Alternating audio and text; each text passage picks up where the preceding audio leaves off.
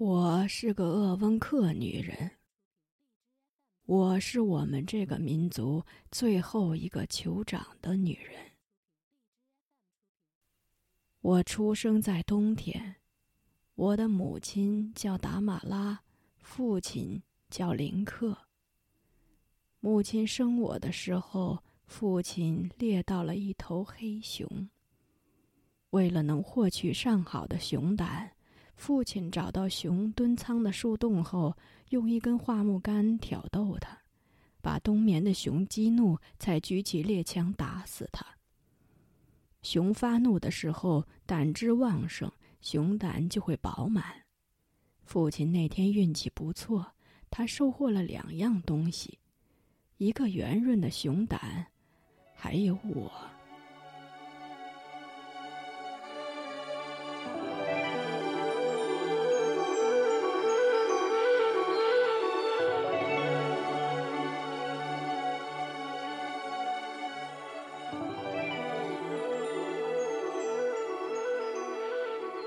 我出来人间听到的声音是乌鸦的叫声，不过那不是真的乌鸦发出的叫声。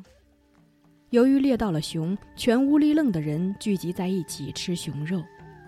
我们崇拜熊，所以吃它的时候要像乌鸦一样呀呀的叫上一刻，想让熊的灵魂知道，不是人要吃它们的肉，而是乌鸦。很多出生在冬季的孩子，常由于严寒致病而夭折。我有一个姐姐就是这样死去的。她出生时漫天大雪，父亲去寻找丢失的驯鹿。风很大，母亲专为生产而搭建的西楞柱被狂风掀起了一角，姐姐受了风寒，只活了两天就走了。如果是小鹿离开了，它还会把美丽的蹄印留在林地上。可姐姐走得像侵蚀了它的风一样，只叫了那么一刻，就无声无息了。姐姐被装在一条白布口袋里，扔在向阳的山坡上了。这让我母亲很难过，所以生我的时候，母亲把西楞柱的兽皮围子弄得严严实实的。生怕再有一缕寒风伸出吃人的舌头带走他的孩子。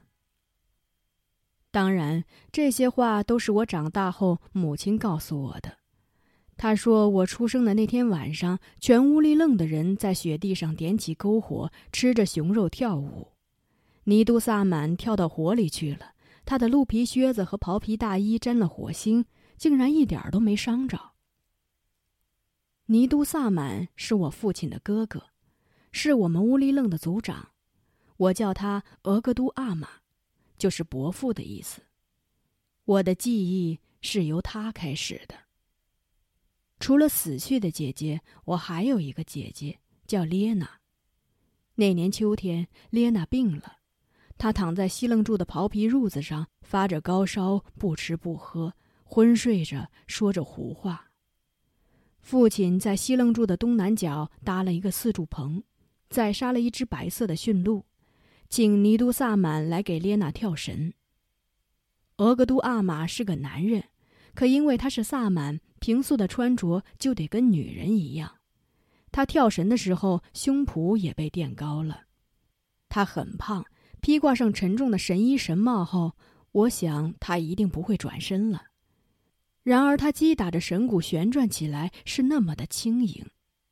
他一边舞蹈，一边歌唱着，寻找着列娜的乌麦，也就是我们小孩子的灵魂。他从黄昏开始跳，一直跳到星星出来。后来，他突然倒在地上。他倒地的一瞬，列娜坐了起来。列娜朝母亲要水喝，还说她饿了。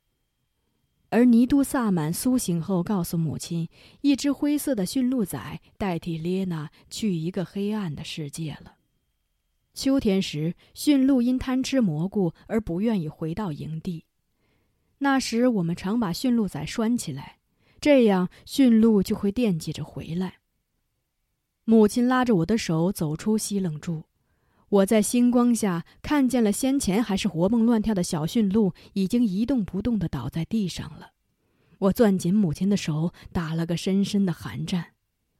我所能记住的最早的事情就是这个寒战。那年我大约四五岁的光景吧。我从小看到的房屋就是像伞一样的西楞柱，我们也叫它仙人柱。西楞柱很容易建造，砍上二三十根的落叶松干，锯成两人高的样子，剥了皮，将一头削尖了，让尖头朝向天空，汇集在一起。松木杆的另一端则戳着地，均匀地散布开来，好像无数条跳舞的腿，形成一个大圆圈。外面粘上挡风御寒的围子，西楞柱就建成了。早期我们用画皮和兽皮做围子。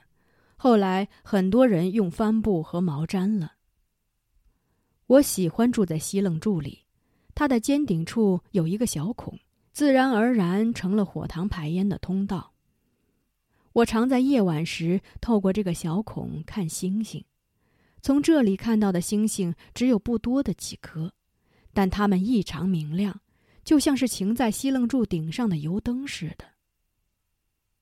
尽管我父亲不愿意到尼都萨满那里去，但我爱去，因为那座西楞柱里不光住着人，还住着神。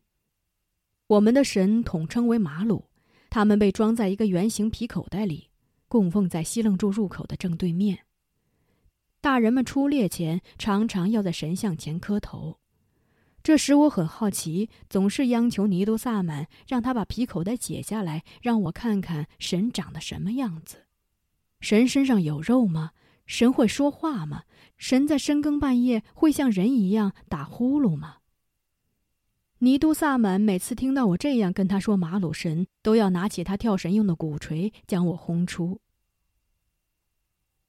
尼都萨满和我父亲一点也不像亲兄弟。他们很少在一起说话，狩猎时也从不结伴而行。父亲非常清瘦，尼都萨满却很胖。父亲是个打猎高手，尼都萨满行猎时却往往是空手而回。父亲爱说话，而尼都萨满哪怕是召集乌里楞的人商议事情，说出的话也不过是只言片语的。据说，只有我出生的那天。尼都萨满因为前一夜梦见了一只白色的小鹿来到我们的营地，对我的降生就表现出无比的欣喜，喝了很多酒，还跳了舞，跳到篝火中去了。父亲爱和母亲开玩笑，他夏季时常指着他说：“达玛拉，伊兰咬着你的裙子了。”伊兰是我们家猎犬的名字，伊兰在我们的语言中是光线的意思。所以天黑的时候，我特别爱喊依兰的名字。我以为跑过来的他会携带着光明，可他跟我一样，只是黑暗中的一团影子。母亲太热衷于穿裙子了，所以在我看来，母亲盼夏天来，并不是盼林中的花朵早点开放，而是为了穿裙子。一听说依兰咬了他的裙子，他就会腾空跳起来，这时父亲就会得意的大笑。母亲喜欢穿灰色的裙子，裙腰上镶着绿色的缝道，前面的缝道宽，后面的缝道窄。母亲在全屋里愣的女人中是最能干的，她有着浑圆的胳膊、健壮的腿，她宽额头，看人时总笑眯眯的，很温存。别的女人终日在头上包着一块蓝头巾，而她是裸露着头发的。他将那茂密乌黑的发丝挽成一个发髻，上面插着一只乳白色的鹿骨打磨成的簪子。达玛拉，你过来！父亲常常这样召唤他，就像召唤我们一样。